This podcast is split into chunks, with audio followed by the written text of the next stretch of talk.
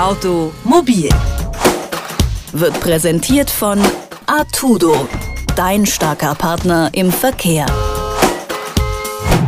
Wer kennt das nicht? Die Tankfüllung neigt sich dem Ende zu. Auf der Suche nach der günstigsten Tankstelle wirft man beim Vorbeifahren rasch einen Blick auf die Anzeige am Straßenrand. Super 1,29 Euro. Diesel 1,13 Euro.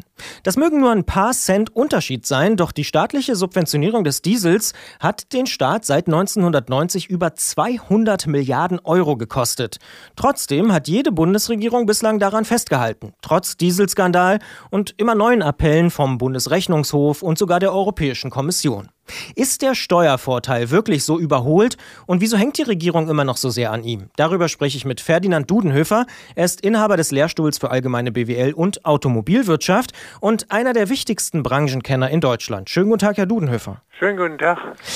Kaum ein Monat vergeht, in dem nicht jemand an den Bund appelliert, die Dieselsubvention endlich mal zu beenden. Was spricht denn eigentlich noch für den Steuervorteil?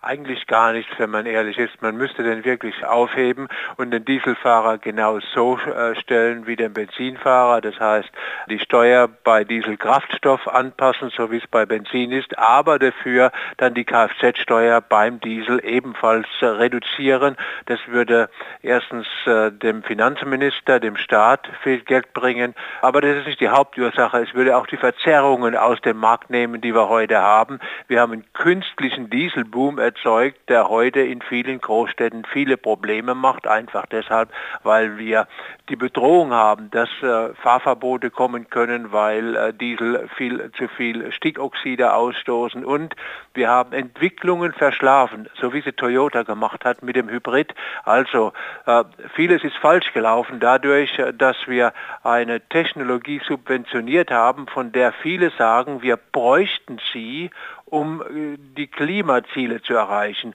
Auch das ist ein Ammenmärchen, auch das stimmt nicht, denn Elektroautos genauso wie Hybride äh, aller Prius von Toyota zeigen uns, dass es auch ohne Diesel geht. Gibt es denn gar kein Argument, was Sie gelten lassen für die Subvention für den Diesel? Ich glaube nein.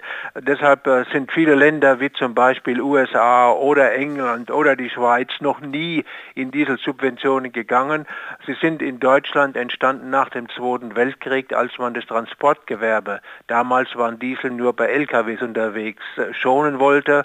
Äh, und dann ist der Pkw-Diesel gekommen und aus Angst vor Änderungen haben die Politiker einfach diese Dieselsubvention weiterlaufen lassen und sie hat zu großen Fehlern Entwicklungen geführt und genau das nicht erreicht, was man heute immer so behauptet. Sie wäre besser für das Klima als die anderen Lösungen. Aber warum hält man dann tatsächlich bis heute, bis im Jahr 2017 daran fest? Sind es auch Lobbygruppen wie die Autowirtschaft oder auch so Industrie- und Handelskammern, die, glaube ich, auch immer sehr stark für die Dieselsubventionen wettern? Es ist so, wenn man sich an Steuervorteile gewöhnt hat, will man die natürlich nicht mehr abgeben und deshalb hat die Automobilindustrie, die deutsche Automobilindustrie sich auf den Diesel konzentriert, was falsch ist, was schlecht ist, auch international schlecht ist, aber man will es natürlich nicht aufgeben. Man hat eine große Lobby. Parallel dazu hat man den ADAC, hat man die Verbraucherverbände, die dann äh, kommen und sagen, äh, wir würden den Autofahrer schröpfen, wir würden ihn eigentlich nur gleichstellen in beiden Fällen, bei der Kfz-Steuer und bei der Kraftstoffsteuer, was fair ist gegenüber den Kraftstoffen. Wir haben eine große Lobby dann auch bei den IG Metall und anderen Gewerkschaften, denn äh, im Nu kommt immer dieses Totschlagargument, es kostet Arbeitsplätze, wenn dann weniger Diesel in Deutschland produziert werden und all das hat Politiker, die selbstsicher sein sollten, so eingeschüchtert, dass sie einfach äh, wie das Kaninchen vor der Schlange sitzen und einfach alles weiterlaufen lassen wie in der Vergangenheit. Stichwort Kaninchen vor der Schlange. Äh, ist es ja noch völlig unklar, wer jetzt in Zukunft Deutschland regieren wird. Als die Grünen in die Sondierungsgespräche gegangen sind, konnte man vielleicht, wenn man auf eine Abschaffung des Dieselsteuervorteils gehofft hat, so ein bisschen optimistisch sein, dass da vielleicht ein bisschen was passiert. Jetzt ist, wie gesagt, ja völlig unklar, was kommt. Aber denken Sie, dass dieser Steuervorteil in den nächsten Jahren irgendwann nochmal abgeschafft wird oder ist das wie die Sektsteuer, das bleibt einfach für immer? Ähm, also so wie es derzeit aussieht, könnte es ja so eine große Koalition geben und dort tut man überhaupt nichts daran, da wird man es einfach weiterlaufen lassen.